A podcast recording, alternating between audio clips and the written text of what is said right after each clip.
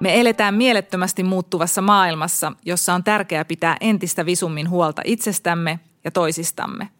Varma podcastissa keskustelemme työelämästä ja työkyvystä. Tule mukaan kuulolle. Varma podcast työkykyisenä pysymisen puolesta. Tervetuloa Varma-podcastiin. Mun nimeni on Pauliina Heiskanen ja toimin tämän podcastin juontajana. Työskentelen Varmassa HR-tehtävissä ja monet työkykyteemat ovat läsnä myös mun omassa työarjessa. Tänään meillä on aiheena tärkeä ja ehkä voisi sanoa, että jopa aika pysäyttävä aihe, nuorten mielenterveys. Me tarkastellaan aihetta nyt erityisesti työikäisten nuorten näkökulmasta ja, ja katsotaan sitä työeläkeyhtiön silmälasien läpi. Mun vieraana on varman ylilääkäri Jan Schuuk. Lämpimästi tervetuloa. Kiitos Pauliina. Miksi nuorten mielenterveys on just nyt pinnalla oleva ja tärkeä asia, ja, ja nimenomaan nyt jos ajatellaan työkyvyn ja, ja työeläkeyhtiön näkökulmasta? Parista aika ilmeistäkin syystä. Yksi liittyy siihen, että nuoria on vähän.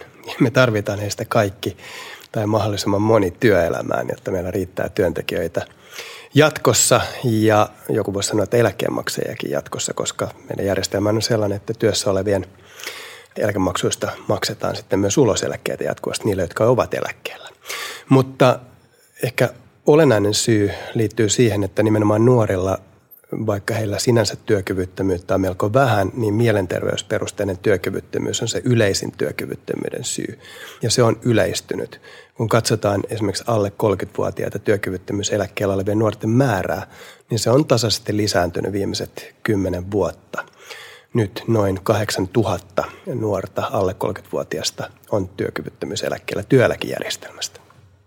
Miten sä näet, mistä nämä nuorten mielenterveyden haasteet, se, että nuoren mieli järkkyy, uupumusta, masennusta, niin mistä ne johtuu ja kumpuaa? Siinä on monia syitä. Varmaan kukaan ei tiedä tarkkaan, mikä se syy on, mutta on ajateltu, että tuo nuorten asema, siihen liittyy ehkä sellaisia epävarmuustekijöitä, että aikaisemmin ei ollut. On toisaalta on suuria odotuksia sen suhteen, että pitää osata paljon, pitää olla valmis kehittymään läpi koko työuran. Yhä useampi käy aika vaativan koulutuksen ja odottaa pääsevänsä sen mukaisiin töihin työelämässä. Ja tähän epäonnistumiseen tai siihen tunteeseen, että ehkä ole saavuttanut tai lunastanut sitä potentiaaliansa liittyy tietty häpeän vaara – ja se saattaa sitoa ihmisiä ihan kohtuuttomastikin, tai jos, jos tulee joku takaiskuuralla, niin se koetaan kovin raskaana. Toisaalta kyllä monet liittää sen erityisesti nuoria koskevan mielenterveyskuorman somen käyttöön ja runsaaseen, nimenomaan runsaaseen sosiaalisen median käyttöön, josta syntyy tällainen hyvin epärealistinen toisaalta odotuspohja ja toisaalta vertailupohja. Se oma arki, omat tekemiset saattaa tuntua kovin mitättömiltä – kun vertaa siihen, mitä somessa näyttää tapahtuvan. Ja sehän on valheellinen kuva, koska ihmiset lataa sinne niitä highlightteja elämästään, eikä siitä perusarkea. Ja sosiaalisen median avulla sä voit filtreiden avulla muuttaa aika lailla ulkonäköä, tehdä siitä vielä jotenkin kiiltokuvamaisempaa siitä kuvasta, että millaista se elämä on, joka entisestään lisää painetta. Se on totta. Ja itse asiassa tämä on varmaan yksi syy, minkä takia nimenomaan ei nyt varmasti ainoa, mutta yksi syy, minkä takia erityisesti nuorilla naisilla tämä korostuu ja on katsottu, että itsetunto ja sen aleneminen on tekemisissä sen kanssa, että nuorilla naisilla uupumista ja toisaalta mielenterveyshäiriöitä, ahdistusta, masennusta esiintyy enemmän kuin vastaavan ikäisillä nuorilla miehillä. Eli tässä on nuorten miesten ja nuorten naisten välillä on ilmeisesti selkeä ero tässä, että miten se mieli järkkyy ja uupuu. Kyllä, näin on niin sanotussa vakavissa mielenterveyden häiriöissä, niin kuin vaikkapa skitsofreniassa, ei tällaisia eroja näy, mutta sitten kun puhutaan nimenomaan, nyt ehkä lievä on väärä sana, mutta ei niin vaikeasti sitten mielenterveyden häiriöistä, kuten masennuksesta ja ahdistustiloista, niin naisilla niitä esiintyy ainakin työkyvyttömyyden syynä lähes kaksinkertainen määrä kuin vastaavan ikäisillä miehillä. Näetkö, että jotain muita syitä siellä taustalla, että miksi juuri nuorten naisten mielenterveys järkkyy kuin nyt esimerkiksi nämä mainitut somen tuomat ulkonäköpaineet? No niin kuin sanoin, niin kyllä se varmaan liittyy itsetuntoon. Ja tässä hiljan juuri nuorisopsykiatrian professori tästä tekikin ulostulon. mediassa ja, ja painotti, että tavallaan ne odotukset, jotka tyttöihin tai nuoriin naisiin liittyy, on erilaiset kuin vastaavanikäisiin miehiin. Ja jostakin syystä nuoret naiset kantaa myös tiettyä maailman tuskaa enemmän kuin nuoret miehet. He ovat enemmän huolissaan ilmastonmuutoksesta, globalisaatiosta, kansainvälisestä terrorismista. Pojat, nuoret miehet on ehkä terveellä tavalla huolettomampia tässä asiassa. En sano, että se on pelkästään hyvä asia. Heidänkin pitäisi varmaan olla ilmastonmuutoksesta huolissaan, mutta se kuorma voi kasvaa kohtuuttomaksi, jos huolehtii paitsi omasta urastaan, omasta riittävyydestään, oman ulkonäkönsä riittävyydestä, niin sen lisäksi vielä isoista maailmantason asioista, joihin ei välttämättä yksilönä kuitenkaan sitten kovin paljon pysty vaikuttamaan. Onko muita tekijöitä tai seikkoja, jotka vaikuttaa siihen, esimerkiksi niin kuin opintotausta tai se ammatti on hakeutumassa, joka vaikuttaa siihen, että miten se mieli jaksaa ja voi? Kyllä. Mitä vaativampi työ, niin sitä enemmän se haastaa mielenterveyttä tai vaatii enemmän henkisiä voimavaroja. Toisaalta se antaa paljon, mutta se myös kuluttaa niitä. Ja tietty työn rajattomuus liittyy nimenomaan tietotyöhön toisin kuin vaikkapa jos lähtee johonkin suorittavaan perinteiseen miesten ammattiin, niin kuin vaikkapa auton asentajaksi tai sähköasentajaksi. Ne on tyypillisesti sellaisia työtä, jotka on sidottu aikaan ja paikkaan, ja niitä ei voi kuljettaa kotiin niitä murheita, eikä niihin liity sellaista jatkuvaa painetta siitä, että pitäisi uusiutua, kehittyä ja edetä urallansa. Ja tämä saattaa olla yksi tekijä, eli miesten ja naisten ammattien ero. Toisaalta naisilla on myös enemmän sellaisia ammatteja, joihin liittyy, tai he ovat ehkä yliedustettuna sellaisissa ammateissa, joihin liittyy psykososiaalista kuormaa, niin kuin vaikkapa sosiaali- ja terveydenhuollossa. Jos ajatellaan työelämää, niin, niin on tapahtunut varmaan tässä viime vuosina aika selkeästi muutos siinä, että aiemmin se työkyvyn haasteet on ehkä ollut siellä fyysisellä puolella selkeämmin, niin nyt voi sanoa, että työkykyä haastaa se, että jatkuvasti pitää oppia uutta, sietää epävarmuutta, kykyä uudistua. Mutta voisi ajatella, että nuorilla tämä oppimiskyky, siellä on opinnot juuri siinä ollut aika tuoreesti muistissa ja, ja ajatellaan aina, että nuorilla on nälkää ja kunnianhimoa oppia uutta, mutta, mutta ehkä se paine on sitten liikaa kuitenkin tässä kohtaa sille nuorelle, että, että se työelämän vaatimukset on muuttunut aika paljon. On, ja itse asiassa nuoret myös asettaa itselleen monet hyvin, sen riman hyvin korkealle, korkeammalle kuin ehkä kukaan esimies tai työnantaja sen asettaisi. Eli se vaatimustaso, odotukset on ladattu hyvin korkealle ja siinä on kaikki edellytykset siihen, että pettymyksiä tulee. Jostakin syystä, ehkä liittyy tuohon mitä aikaisemmin sanoin tästä tunnollisuuserosta, niin naiset, vaikka on aina vaarallista niin kuin yleistää, koska yksilöt ovat yksilöitä ja, ja eroja on, mutta keskimäärin naiset ovat tunnollisempia ja ottavat asiat hieman vakavammin kuin – miehet. Ja tämä saattaa myös sit näkyä vaativissa töissä, että se odotustaso, suoritustaso, joka itsellä asetetaan, on hyvin korkealla. Tule verkkoon oppimaan lisää työkyvyn ylläpitämisestä. Varman asiakkaana käytössäsi on nyt Varma Akatemia, josta löydät helposti työkyvyn johtamiseen liittyvää sisältöä oman työsi tueksi, ajasta ja paikasta riippumatta. Klikkaa itsesi Varma Akatemian osoitteessa akatemia.varma.fi juuri silloin, kun sinulle parhaiten sopii. Työelämä muuttuu myöskin vahvasti siihen suuntaan, että me tehdään pätkätöitä, me tulee ehkä useampia uria tässä työ, oman työelämän varrella ja, ja on melkein jopa ajatellaan, että on vaatimus sille jatkuvalle uudelleen kouluttautumiselle.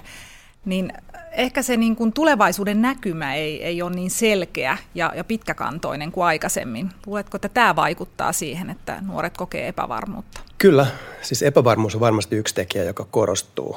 Ja, ja on selvää, että tavallaan semmoinen 40 vuoden ura saman työnantajan palveluksessa jäänee monelta haaveeksi, sikäli kuin siitä edes haaveilee, koska jo työpaikkojen jatkuva muuttuminen, fuusioituminen ja niiden syttyminen ja saamuminen on nopeampaa kuin – aikaisemmin.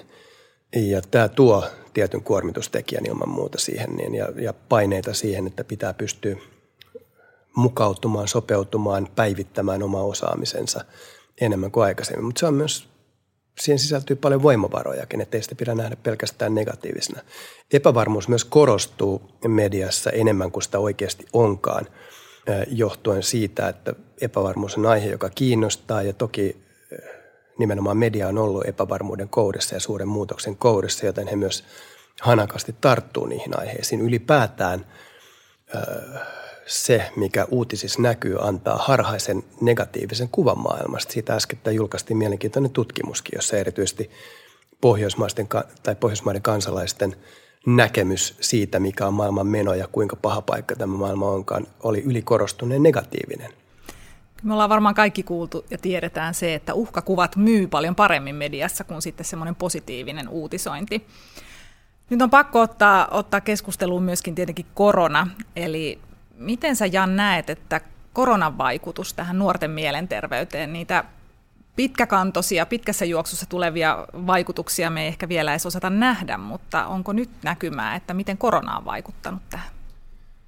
Kyllä jonkin verran näkyy. Siis ensinnäkin tietysti tämä etätyöhön siirtyminen tai jo etäopiskeluun siirtyminen on, on muuttanut niiden nuorten tilannetta, jotka on parhaillaan opiskelemassa tai aloittamassa opiskelunsa. Se on hyvin erilaista jopa se niin kuin, vaikka nyt lukion viimeinen vuosi tai opintojen ensimmäinen vuosi, jossa yleensä verkostoidutaan ja tutustutaan siihen toimintaympäristöön, niin se niin kuin jää etätyön varaan, eikä se mitenkään voi olla samanlaista kuin sitten läsnä ollen tutustuminen opiskelukavereihinsa tai siihen, siihen uuteen työpaikkaan, jossa on aloittanut. Jos ensimmäinen vuosi menee pääosin etänä, niin olen aivan varma, että se tulee jollain tavalla näkymään sitten työuran jatkossa. Kuinka vaikeat ne vaikutukset on, niin jää nähtäväksi. Päästäänkö niistä yli, selvitäänkö, toetaanko sitten, kun tämä korona on aikanaan ohitse. Toisaalta myös epävarmuus ja se, miten eri tavalla korona on kohdellut eri aloja. Ja tässäkin valitettavasti näkyy tämä naisten ja miesten ero. Korona ja, ja työn supistuminen on iskenyt erityisesti niin sanottuihin naisten aloihin, eli hotelli- ja ravintola, majoitusalalle. Toisaalta sosiaali- ja terveydenhuollon puolella on taas ollut vastaavasti tiukkaa kuormitusta ja työ on ollut, sitä on ollut paljon ja se on ollut rankempaa kuin normaalisti. Tämä koronan myötä tullut vahva siirtyminen etätyöhön tai etäopiskeluun on nostanut paljon keskustelua siitä, että onko tämmöinen sosiaalisuus ja yhteisöllisyys vähentynyt ja, ja ehkä on huolta siitä, että eristäydytään – kun on vähemmän niitä kontakteja ja kohtaamisia. Ja, ja sehän voi ajatella, että, että työelämässä niin kuin opin, opiskelujenkin parissa niin keskitytään aika paljon siihen itse asiaan. Ja se yhteisön luominen, vuorovaikutussuhteiden luominen, yhteistyön tekeminen ja ehkä se semmoinen niin kuin, mikä tuo sitten sitä positiivista puolta opiskeluun, tutustuu uusiin ihmisiin, luo uusia ihmissuhteita, niin se jää paljon vähemmälle. Et voiko tällä olla pitkässä juoksussa pakaviakin vaikutuksia mielenterveyteen? Niin, se jää nähtäväksi. Alkuunhan koronavaikutukset oli pitkälti positiivisia monellakin työntekijällä, jos puhutaan ylipäätään kaikista työssä käyvistä. Suomalaista on siirtynyt ennätyksellisen paljon etätyöhön. Noin 60 prosenttia työssä käyvistä suomalaista on tehnyt ainakin osittain etätyötä, mikä on, taitaa olla Euroopan ennätys. Ja tämä toi alkuun positiivisia vaikutuksia siinä mielessä, että työmatkat jäi pois, sen ajan saattoi käyttää muuhun, ei ollut niin stressiä pukeutumisesta. Mutta nyt syksyn tullen, kun on suunnattu kohti pimeää, niin alkaa näkyä se negatiivinen puoli tässä etätyössä. Se, että alkaa kaivata muita ihmisiä ja niitä sosiaalisia virikkeitä. Ja juuri niin kuin sanoin, työstä hoituu se asiapuoli erinomaisen hyvin usein etätyönä. Mutta sitten rikastavat kohtaamiset, yhdessä kehittäminen, ylipäätään – sen mainion työporukan tapaaminen jää pois. Ja se kyllä näkyy, eli työssä on jäänyt asiasisältö, mutta sieltä on kadonnut se kiva, tai ainakin osittain hävinnyt se kiva, joka liittyy muiden ihmisten kohtaamiseen ja ehkä siihen työhön liittymättömän kanssa käymiseen kahviautomaatin lounaalla, joka sitä omaa elämää usein rikastaa. Niin, tämmöinen spontaanimpi kohtaaminen on, on jäänyt pois.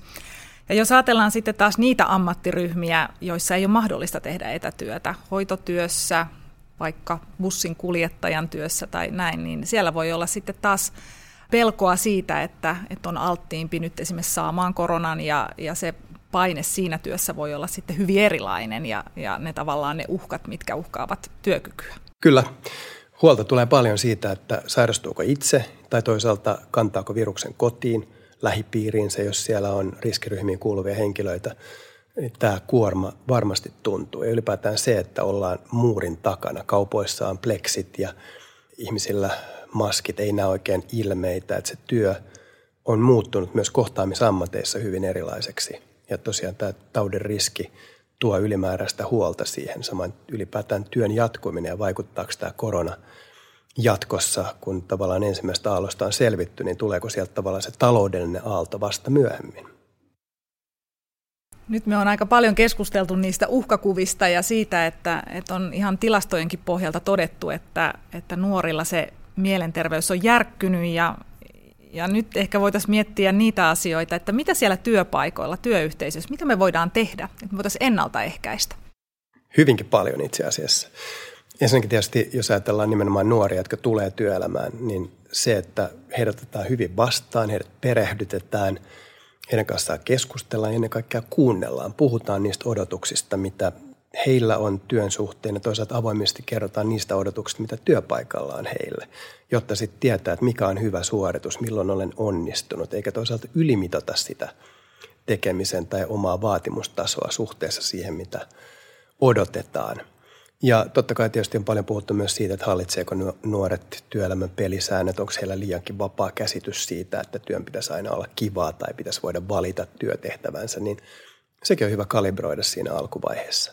Mutta myös se, että esimiehet, heidän roolinsa, varsinkin nyt kun tehdään etätöitä, niin se korostuu, että opetellaan kuitenkin tuntemaan ihmiset, pidetään sitä yhteyttä yllä.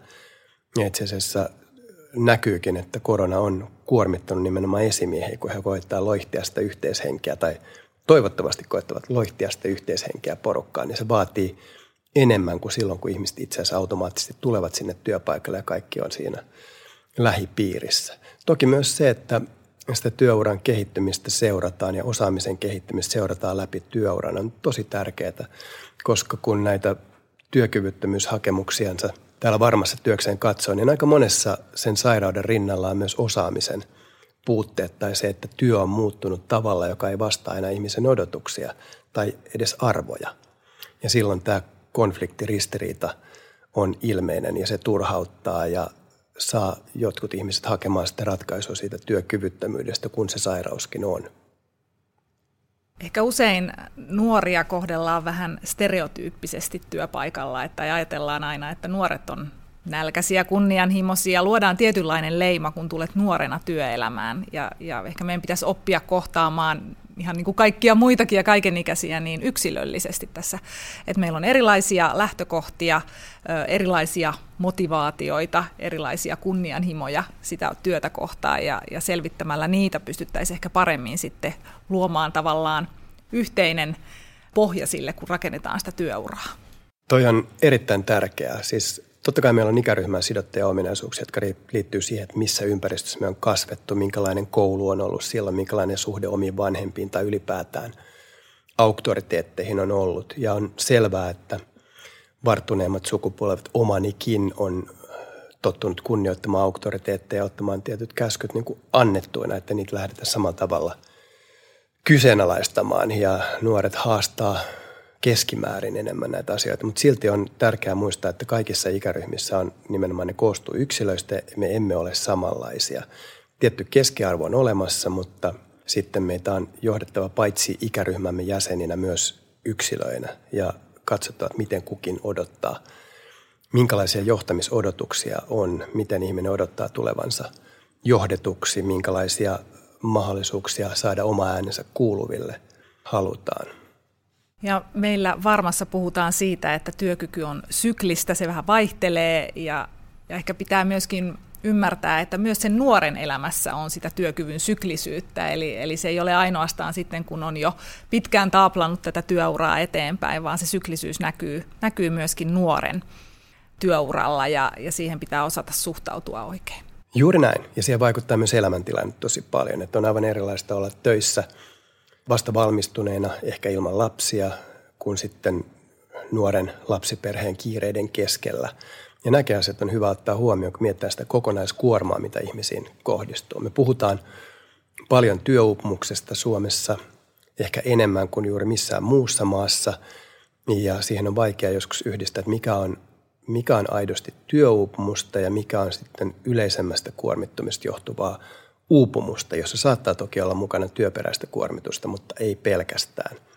Ylipäätään näistä on tärkeää siellä työpaikalla puhua ja myös kuormittumiskokemuksistaan pitäisi voida puhua ilman pelkoa siitä, että se johtaa merkintään esimiehen kansiossa, että Janilla ei ole paineensietokykyä, ei ylennyskelpoinen tai jotakin sellaista.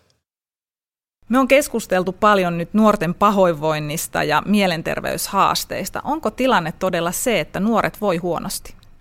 Ongelmiin on helppo keskittyä, mutta kyllä totuus on se, että nuoret voi keskimäärin paremmin kuin varmasti koskaan Suomen historiassa. He ovat terveempiä, hyvinvoivempia, ehkä jopa onnellisempia kuin aikaisemmin. Mutta toki kaikki se, mistä me puhuttiin, on myös totta. Hyvinvointi myös polarisoituu. On, on ryhmiä, jotka voivat selkeästi huonommin kuin toiset. Toisaalta tähän aikaan liittyy sellaisia haasteita, joita aikaisemmin ei ole ollut, jotka nimenomaan mielenterveyttä kuormittaa enemmän kuin aikaisemmin. Toisaalta on toki niin, että eihän meidän hyvinvointi ole tasasta. Me ei olla aina yhtä tehokkaita, yhtä hyvinvoivia, yhtä onnellisia. Se syklisyys, mistä aikaisemmin puhut, pätee myös henkiseen hyvinvointiin. On ihan normaalia, että jonakin aamuna olo tuntuu aikaansaamattomalta, jopa masentuneelta. Ei se ole sairautta. Se on hyväksyttävä. Me kaikkina päivinä olla yhtä tehokkaita kuin toisina, eikä sitä pidä itseltä myöskään vaatia. Eli meidän tulee olla armollisempia itselle ja, ja itse myötätuntoisia itsellemme. Kyllä, juuri niin. No miten me voitaisiin työyhteisössä huolehtia enemmän toisistamme? Ottaa kaikki mukaan, varmistaa, että kukaan ei jää ulkopuolelle tai koe jääneensä ulkopuolelle työyhteisöstä. Etenkin esimiesten pitää kysyä ja ennen kaikkea kuunnella, olla valmiita kuulemaan ne vastaukset ja rohkaista myös niitä, jotka ei ehkä itse tuo näkemyksiänsä esille, tuomaan niitä esille – ja antaa palautetta myös. On se sitten kriittistä tai, tai positiivista ja varsinkin sitä positiivista ei kannata säästellä. Muutamakin oikeaan osuva sana esimerkiksi saattaa muuttaa jopa ihmisen koko työuran. Onko sulla Jan antaa jotain konkreettista hyvää vinkkiä nyt esimiehille, jotka on ehkä tässä ajassakin aika kovilla ja, ja vinkkiä, jonka avulla he voisivat sitten huolehtia paremmin sen tiimi- ja työyhteisön jaksamisesta? On aidosti kiinnostuneita ihmisistä ja ovat omia itseään. Se ei tarvitse esittää tai vetää mitään roolia. Esimiehenäkin voi menestyä hyvin erilaisin tavoin ja ottein. Tärkeintä on ehkä se aitous siellä takana, luottamus puolin ja toisin, että onnistuu välittämään sen tunteen, että jokainen on tärkeä ja on aidosti kiinnostunut ihmisistä. Ja jos nyt tuntuu siltä, että haluaa opetella enemmän, niin itse asiassa meidän oma Varma Akatemia tarjoaa siihen paljon arvokasta materiaalia ja jopa oppitunteja siihen, mitä voi kehittyä työssään. Lämmin kiitos Jan. On ollut todella mielenkiintoista keskustella nuorten mielenterveydestä ja, ja on ehkä hyvä lopettaa siihen, että ratkaisuja, työkaluja on olemassa ja itse asiassa ö, nuoret voi hyvin. Kyllä, tähän on erinomaista lopettaa. Varma podcast lopettelee nyt tähän, mutta jatkamme seuraavassa kuussa teemalla etätyö ja meillä on vieraana Jaana Ahervuo, työkykyjohtamisen kehityspäällikkö Varmasta. Siihen asti pysy varmana, pysy kuulolla.